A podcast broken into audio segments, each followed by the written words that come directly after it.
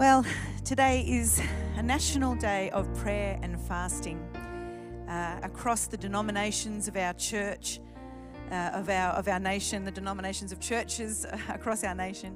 So, why don't we just take a moment right now to express our prayers and our offering of uh, prayer, you know, to the Lord this morning? Why don't you pray with me?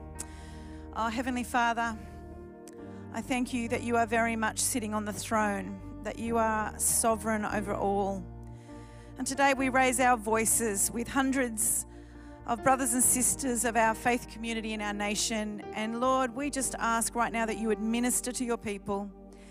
You would minister to them in such a rich way that they would sense your presence, your power, your peace. Lord, that there would be an overwhelming understanding that you are still on the throne over this uh, incredible time in our history. You are Lord over the coronavirus, and you are Lord over our fears. You are Lord over our government leaders. You are Lord over all. And so, Lord, we just declare that sovereignty over the nation of Australia. We just ask for incredible encouragement and comfort to come to your people in this time. We ask for those who are very sick uh, with this disease, Lord, that you would bring healing to their bodies, Lord. We ask that you would bring wisdom to our leaders. And God, we just ask more than anything that our nation might turn its face back towards you, that it might find itself on its knees in repentance before you once again, Lord. And we just, just, just declare that you are King of Kings and Lord of Lords over our lives. And we just trust you with the days ahead. In Jesus' mighty name, amen. Amen. Well, it's great having you here this morning, uh, or this afternoon, or this evening, whenever you're watching the service. And uh, thank you so much, team. Wasn't it great to have our young girls up here singing, raising their voice? Thank you, guys. Really beautiful. Uh, we love them tremendously. And kids, if you're out there watching, uh, you know, it's great to have you here too. You're part of our you are part of us. You're part of our church, and we love you. And in fact, wherever you're watching today, the, the service, you know, you might be in a house service or you might be doing buddy church with a friend or with another family, or, or maybe you're still isolating and, and you're on your own today. Um, but we just want you to know that we greatly love you and we're thinking of you and we pray for you each week. And, uh, and you know, we just, we just hope that you have that sense that we're with you right there where you are. Um, it's, it's, uh, it's great to have you. And if you are not uh, normally a part of a Strong Nation Church and you're watching today, well, well, it's great to have you as our guest, and I hope you really enjoy the service today and you feel ministered to. So. I'm going to continue on with our series, and you know the the word that uh, God gave Pastor Rick over 2020 was, you know, all about redeeming the time for the days of evil. How would we have even imagined what the days of 2020 would have looked like? Uh, and so we're really pressing into this idea of God doing something new in our midst. There's no doubt about it. We we really sense He's doing something new. It's a it's a new wine, a new wineskin kind of day. And, uh, and so I want to I wanna speak today about a topic uh, called Redeeming the Sacred Space. So if you're a note taker and you'd like to take notes today, the title of my message is Redeeming the Sacred Space. Uh, you know, there's, there's a lot of debate going on right now about uh, the restrictions. You know, we're obviously in our second wave of coronavirus, and, uh, you know, we're trying to stay agile and on our feet as things kind of change, the news comes day by day, and we always sort of brace ourselves for what's coming next. Uh, and, uh, and there's been a lot of debate over, uh, you know, what, what the restrictions mean for the church. It's like all the rocks have gone back in the jar. You know, we've gone back to work, kids have gone back to school, we're, we've gone back to sports and extracurricular activities. Uh, you know, football's playing again. Apparently, Panthers had a big win last night. You know, yeah, okay. My husband's very excited about that. Uh, you know, a lot of the rocks have gone back in the jar, but this this one thing that we do that is so much a part of our life of going to church every week is it's the one rock that is still not being able to be put back in the jar and so i, I think there's been a lot of questions about that like i guess it, it's uh, it's the right atmosphere for a bit of conspiracy theories to be going around. And uh, for a sense, many believers have this sense that uh, our, our freedoms, our religious freedoms, are actually under, under attack. And uh, a lot of questions are being asked about, about this. I mean, even the Supreme Court in the US have had to, you know, rule over keeping church gatherings under 50 uh, people, and uh, you know, and so I, I, get the unrest, I get the questioning that that's been going on, and and this this conspiracy, whether we think it's human or spiritual against the church and against the gathering of the church. I mean, even if we're allowed to meet, we have all these extra restrictions, like we can't even raise our voice in song and worship to the Lord, which is such a big part of, you know, our gathering together. And we can't even shout an amen. Apparently, we're going to just kill everyone's grandmother as soon as we do that. Uh, you know, we can't fellowship afterwards. It's, it's, a, it's an intense kind of time and a real time of questioning for the church. And of course, all that is a really big problem if we define our Christianity as gathering in a building for a worship service. If we see the practice of our faith as solely connected to the events that occur in that gathered space, well, then we, we have a, I think we have a right to think we've got a, a problem. Uh, you know, if we if we only imagine ourselves being the church in a dedicated, sacred space, like our you know facility here at Hawkesbury, or like you know the the hall up there at Ellison Public School, or or wherever we might gather. You know, if we if we only think of ourselves as the church in that dedicated, sacred space, then of course we do have a problem. But I actually want to suggest to you today that being a follower of Jesus is actually not all about that. And I'm I the first person to say how much I miss the gathering. I miss it. I miss being able to hug you all. I miss the sounds, uh, the sound of hundreds of voices being raised in worship. You know, I'm so grateful that I've had those incredible experiences over the years of gathering in conferences where there's been, you know, 20,000 people worshiping and lifting up the name of Jesus. And I honestly think when we get together in those kind of gatherings, we get a sense of what heaven's going to be like. We, we sort of touch a little corner of heaven in that moment, and it's just so beautiful, so profound. Uh, and, and I miss it. I really do miss that gathered expression of the church. But I want to tell you that, that the truth is that our brothers and sisters in places like China and Russia and Iran, all over the world, they have never had that experience, nor are they likely to ever have it until they reach heaven. And yet, the kingdom of God is moving more significantly in those countries than it is right here in our Western world. We've got to ask ourselves some questions about where our priorities are. Because we want the kingdom of God to advance powerfully too. And if we think it's all about this large gathering in a sacred space, in a large sacred space, we might be missing what God is actually up to.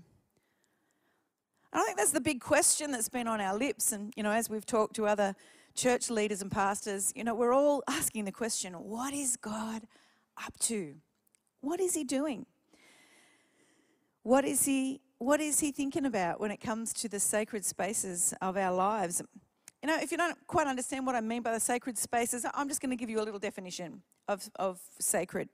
It's something considered to be holy and deserving respect, especially because of a connection with God. It's something dedicated or set apart for the service or worship of a deity.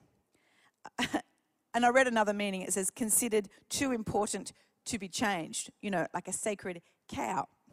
And I can't help but wonder whether we've got sacred cows going on and not enough sacred spaces going on. So we're just gonna we're gonna press into this thought today. I guess we traditionally do think of of church as coming to a sacred space, and there's so many beautiful, beautiful sacred spaces that have been created over the years, place of great welcome, of home, of, of adoration for God. And but the trouble is, there's so many people that go into that sacred space on a Sunday, and then as soon as they walk out of it, you know, they, they kind of disconnect their life from that from anchoring it, you know, in the God of that sacred space. They kind of disconnect and they live their lives in all of its busyness and fullness and, uh, and don't give much thought until the next Sunday when they turn, turn up to church again. And, uh, and I, I think maybe we have a few WWJD moments, you know, like, oh, okay, what would Jesus do in this difficult situation? Uh, but often we, we don't give a lot of thought to it. And, and I think that's maybe, you know, essentially where that, the long reign of Western European Christendom has kind of left us. But it's very clear to me that God is shaking the earth, and with it, those traditional sacred spaces are being challenged. I was thinking, I was thinking about how they've been challenged over the years. You know, like there's such an outpouring of the Holy Spirit in the 1970s, and churches exploded. And we started to see people that they couldn't even possibly uh, meet in a home or in a, you know, a traditional uh, sacred space, they had to hire factories and outfit them so they could fit all the people in because God was doing this incredible thing. And kind of the mega church movement kind of exploded into the 80s and the 90s, and we had to build these very special, uh, you know, spaces in order to house the body of Christ. Um, and you know, back then, even back then, the the local councils they always made provision for there to be a place for a church to be in a new development area. There was always some sort of land set aside. There was an understanding that the church would be, you know, part of the main street, uh, just like a school. But you know what? That's not the case anymore. The world has changed. And I think the Western church hasn't noticed that we've been living in a post Christendom world for quite some time now. I think God might just have our attention as to what's happening around us. And if He didn't have it before, coronavirus is certainly helping us pay attention. So, what is He saying? What's God doing? Well, I'd like to suggest that He's actually doing what He's always done. It's just that now we've no, we're noticing. Jesus did not conduct his life and ministry as a temple priest. He didn't use the sacred space of his day to train and equip his disciples. In fact, many of the people that Jesus reached weren't even welcome in the temple in those days. You think about the, the prostitutes and the tax collectors and, you know, the lepers that, that they had no place in the temple. And yet they were the very people that Jesus was reaching. He was reaching the poorest of the poor, the lowest of the low. You know, he, he, he was gathering people that would never set foot in a temple. And I think that we can redeem the spaces of our life to become dedicated to the things of the Spirit. And so I want to have a look at the way, the way, we, the way we gather, the way we belong. And uh, some time ago, we were introduced to a book called The Four Spaces of Belonging. And it was really just a look at how anthropologists um, have examined um, humanity, human existence, and, and looked at the ways we gather, the, the places that we find real connection. And they basically uh, found these four spaces of, of belonging. And, and I want to just very quickly kind of teach you a little bit about those. And then I want to talk to you about how Jesus used those spaces in, in his life, in his day. So, for, the first of all, is the intimate space. The intimate space is, you know, like one to three people. Uh, it's, it's where we would find the husband and wife relationship, or the best friend relationship, or the mentor mentee relationship. Um, and it's a space where we are the most visible, or the most known, the most understood by another human being. In fact, I'd say it's also the, the space where people know things about us that we don't know about ourselves, like, you know, where they know our blind spots. Um, and, and so that's, that's the intimate space.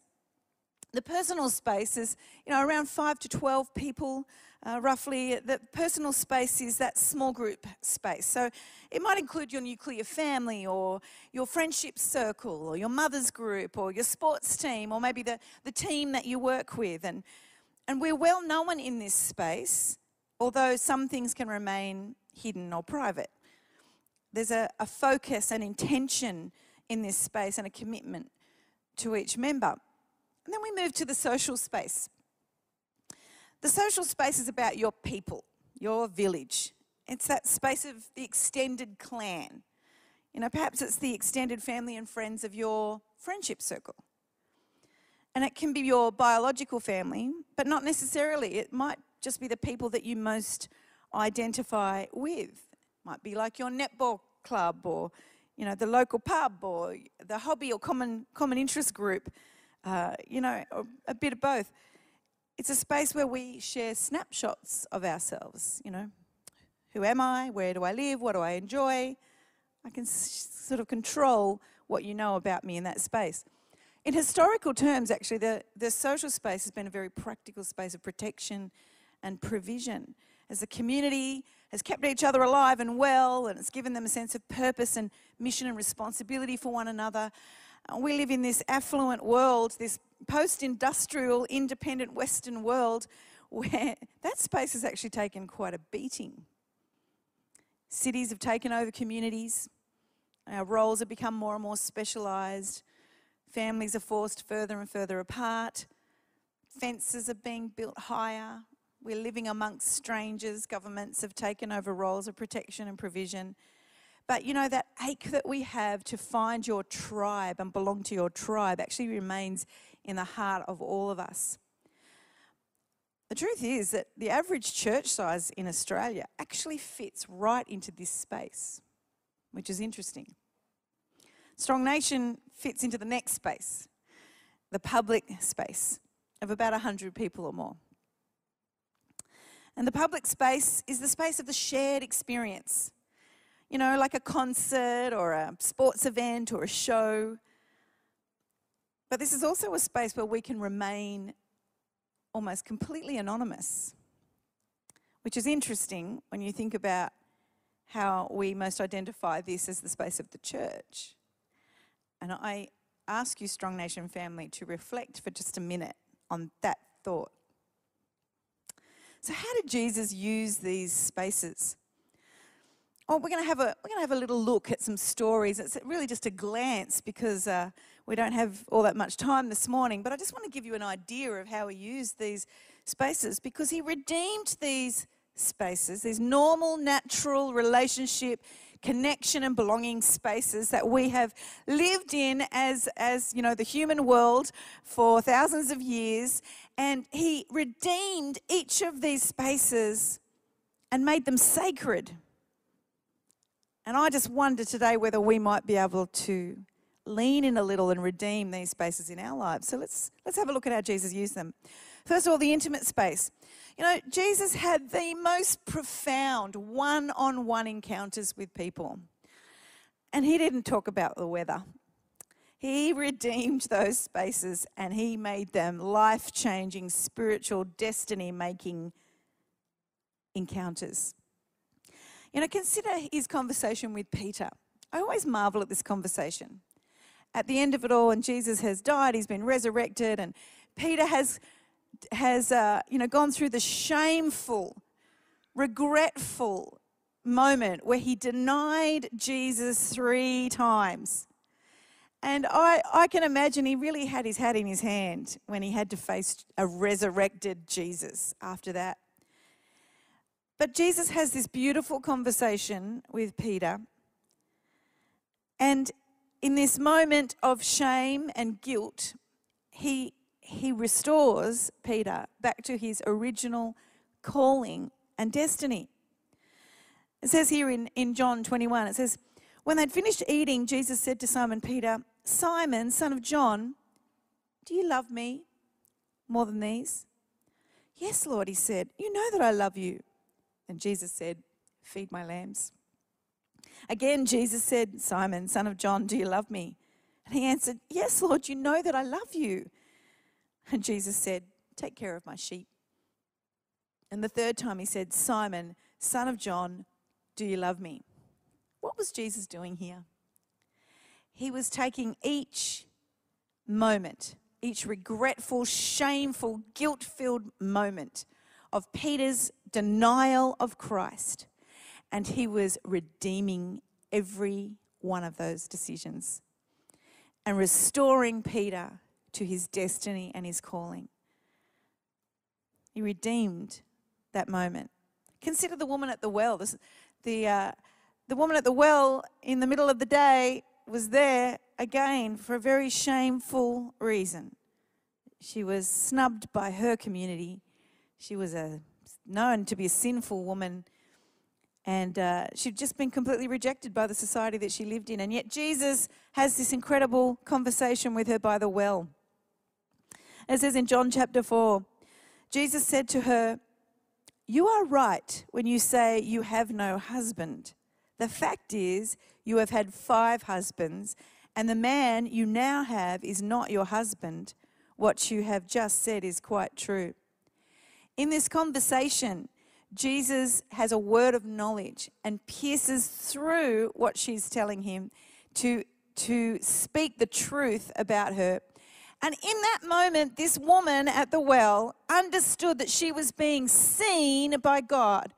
She was being seen and heard by God, that he could see and hear her. I think this is so powerful in this intimate exchange that Jesus has with her, that she knows that she is seen and heard. And he, you know, he just uh, reveals to her the truth about himself that he hadn't even revealed to anyone else. And, uh, and you know, she kind of becomes the first evangelist as she goes back to her town and says, Come and see the man who's told me all the things I've done. You know, he's, he, he saw her, and in that moment, she knew she was seen by God.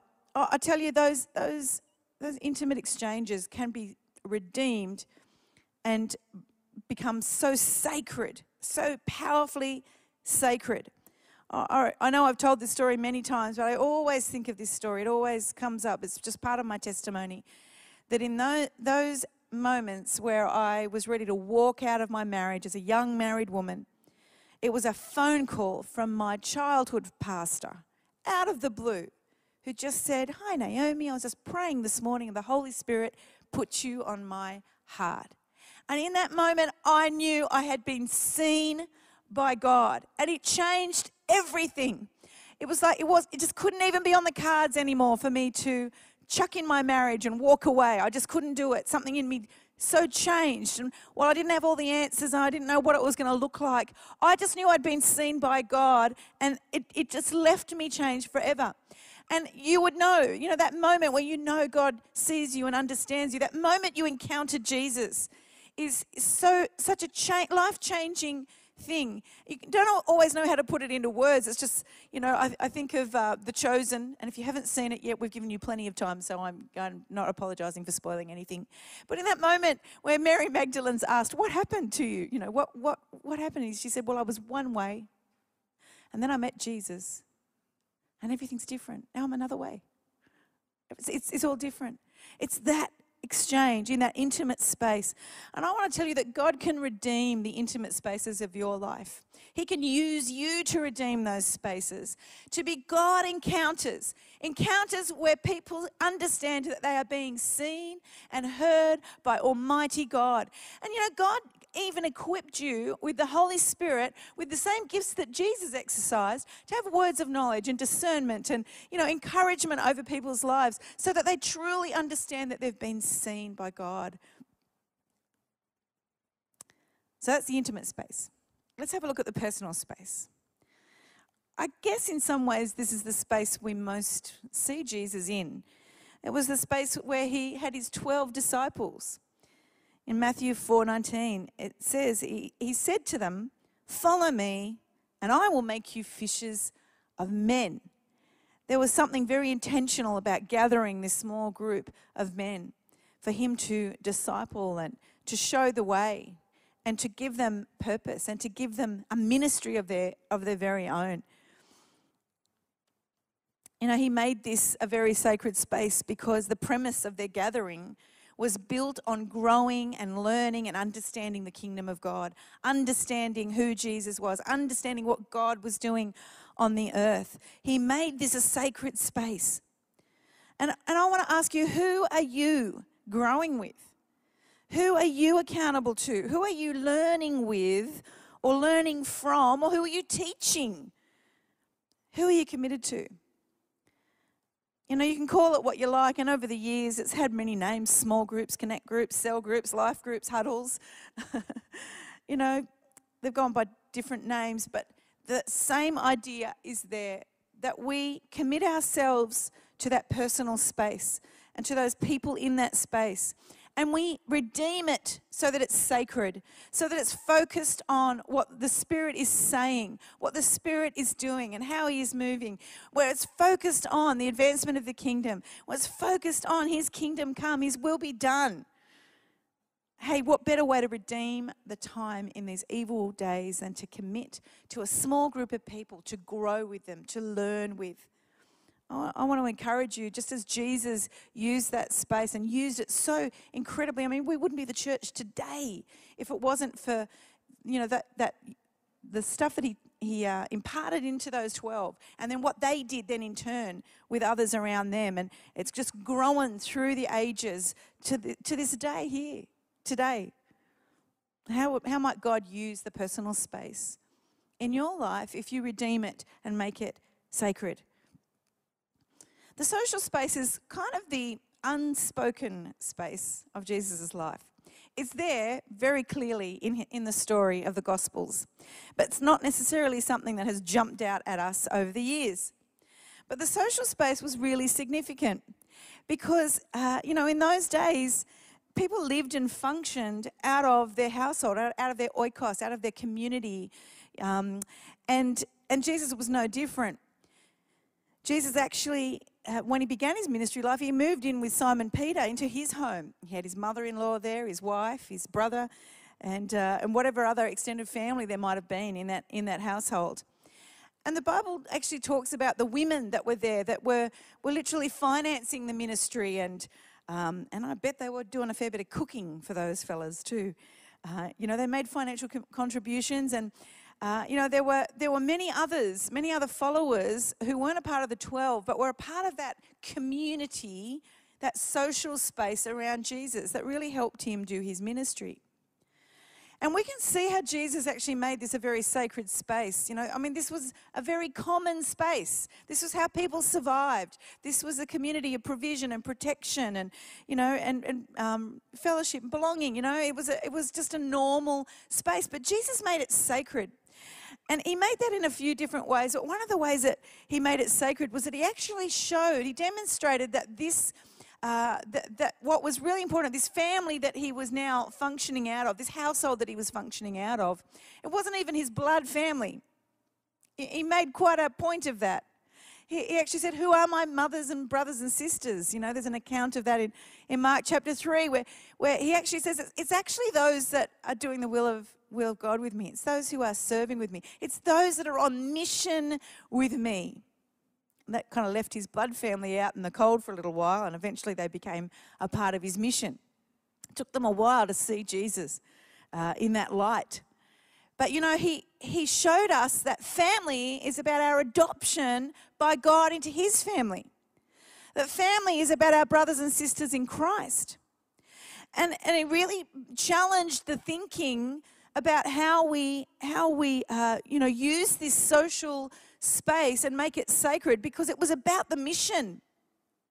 It was about the kingdom. It had spiritual purpose, right from the most common, practical detail that needed to be attended to, to, to the most profound spiritual events that happen. You know, we know God, uh, Jesus performed miracles in this in the space of the household. He, he healed Simon Peter's mother. You know, he, he performed miracles in that space. But it was also the space where they, they, they needed to lay their head to sleep and they needed to be fed. And he made that sacred. And I think of I think of Lydia. I just wish they'd written more about Lydia in Acts. You can find the story in Acts 16. And Paul goes to share the gospel to, to a group of women, and Lydia responds. And I mean, she, she responds, she encounters God, and she says, Paul, come to my house. Establish yourself in my house. Let's do this thing out of my household. She brought Paul into that community in that town so that he could plant a work there. He could begin a kingdom work there. Incredible woman, Lydia. I just want to encourage us to really think about how we redeem that social space in our lives and what that looks like. You know, as a church, we've really tried to put some focus and emphasis on that so that we, we have a, a real Jesus community, a fantastic, encouraging, resilient Jesus community to belong to And it's, and it's hard. It's actually challenging to commit to that when life is so full and so busy and we're pulled this way and that. And there's, there's so many other things. You know, I remember when Charlie started doing dance at, at a very popular dance studio in Penrith. Oh my goodness, they function like a social space on mission and they just would absorb every hour of your weekend and your afternoon, your evening, if you let them. But it wasn't sacred, it's secular. It's a secular social space, and we've got lots of those in our life. But I just wonder in this season whether God might cause us to redeem those spaces in a way to make them sacred, to make them about God's work, God's mission that we would find belonging and identity amongst God's people on mission, whatever that might look like. I love what Karen Studdle's doing up there, you know, in um, in up in upper upper Kurrajong, Kurrajong Heights. you know, just loving on the people up there, and she's just drawn so many people into uh, a, a, real, a really a sacred space. And uh, while they do very practical things like cooking meals and checking in on the elderly and and, uh, and just, just loving on their, their town. It's actually incredibly sacred. It's actually incredibly profound and incredibly kingdom. So I want to encourage us how can God redeem our social space? And I really want to emphasize the importance of our homes in that. You know, our homes are sacred spaces. And I don't mean sacred cow spaces because that's the way a lot of us live. Like the house is a museum or it's like a trophy of what we've achieved, and we really don't want people walking on the rug. Uh, but actually, I would like to encourage us all to have homes that are sacred spaces. They're dedicated to God. They're dedicated to the work of God. They're dedicated to an expression of faith, you know, the hands and feet of Jesus in our homes. And whether, whether God might just challenge us to use our homes a little more, especially in this season of coronavirus. You know, it's harder to find a neutral, you know, external space um, to to gather in, but you know, our homes are still open for business. Romans 12 13 tells us always be eager to practice hospitality because our homes can become the place of incredible sacred exchanges. Now, the last one that Jesus used, the, the last space, is the public space. And he'd often find himself within a crowd of people. And they became part of that common shared experience. You know, they watched him heal people and minister to need, feed the 5,000. You know, they were part of something pretty incredible. They heard him teach profound things, beautiful things about the kingdom of God. And there was no building for these crowds, they were too big. Jesus, the original megachurch. he used the hillsides and boats to speak to them. And he made that sacred as he demonstrated the power of God, the supernatural, as he, as he pushed back at the current culture and taught things that was very countercultural, very kingdom culture. He spoke of heaven and, and he, he really just used that space in such a beautiful way. And while right now we don't have a literal public space, the truth is we're sharing in that common experience right now. Hundreds of homes all over this western part of Sydney, and homes even on the other side of the world, jails on the other side of the world. the public space has become an interesting space in the day that we live in. And I want you to know that you're part of a shared experience in, the, in that. And one day we will get together again. One day we will gather. I'm going to enjoy it so much. But I want to ask you today how are you going to let God redeem those other spaces of belonging in your life? Paul really understood that the temple wasn't the place where it was all supposed to happen. He understood that Jesus did something very profound when he came, and the coming of the Holy Spirit just sealed the deal. He said in 1 Corinthians 6:19, "Don't you realize that your body is the temple of the Holy Spirit, who lives in you and was given to you by God. Jesus didn't use the sacred space of his day to achieve his ministry. And I think there's a great challenge on us today. Has God got your attention? Public space is limited, it's different. So, how will we redeem the other natural spaces of belonging in our lives? Maybe we can make a decision to be more vulnerable and open in that intimate space. Maybe we can really lean into the gifts of the Holy Spirit in that space and make them sacred. Maybe it's time to lean into and learn in that personal space, time to be committed, maybe to lead or to be a part of something. And maybe we can redeem the social spaces in our life to be more on kingdom mission. And one day we'll appreciate the joys of the public space. In the meantime, we'll just be patient and have great anticipation while we wait for this pandemic to pass. And it will pass. I think there's an opportunity for us all to be very spirit minded and to be open to how God can redeem those spaces in our life. So I want to pray for you. And, uh, you know, we'll dismiss the actual service, but I know for, for those of you that are gathered together, we actually would love for you to share a communion moment with, with each other over some morning tea, afternoon tea, lunch, whatever, whatever the next meal is for you guys. Uh, that you'd actually take something to eat and take something to drink and have a moment of thanking Jesus for his body and his blood and for all that he has done. And so I'm going to I'm going to give you, I'm going to throw to you to to have that moment with those that you're watching the service with.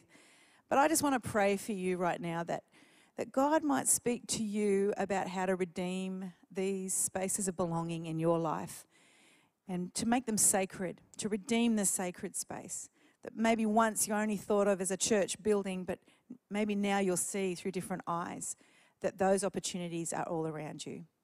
Let me pray for you. Well, Heavenly Father, we just thank you for your goodness and your faithfulness. And Lord, I thank you for the incredible example of Jesus' life. We thank you for that encounter with him that changes everything. And I pray this morning that if those there are those that are watching the the, the service today that they don't know you, that they might actually encounter you in this moment. And they might actually decide to put their trust in you and to live their lives for you and following you. But Lord, for all of us, I just pray that in these very natural spaces of belonging, spaces of connection, which are just all too important in this strange time that we're living in. That God, you would help us redeem them and make them sacred, make them dedicated to the work and worship of an almighty God.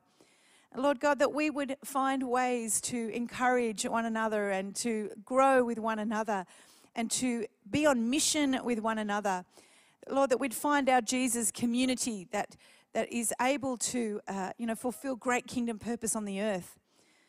And Lord God, I, I pray for each of us that are really missing that corporate uh, public space of gathering and worshiping. Lord, you just minister comfort to us. And I pray today more than ever, you would just give us a sense that we are together. Even though we're not physically together, we really are together in this. And God, I just pray for hearts that prevail and a, a fire in our bellies that never goes out.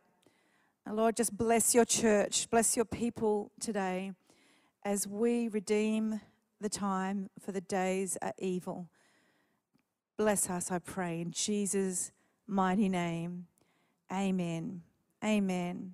Well, this part of the service is over. Now it's over to you. Have a great time of communion together. We'll see you next week.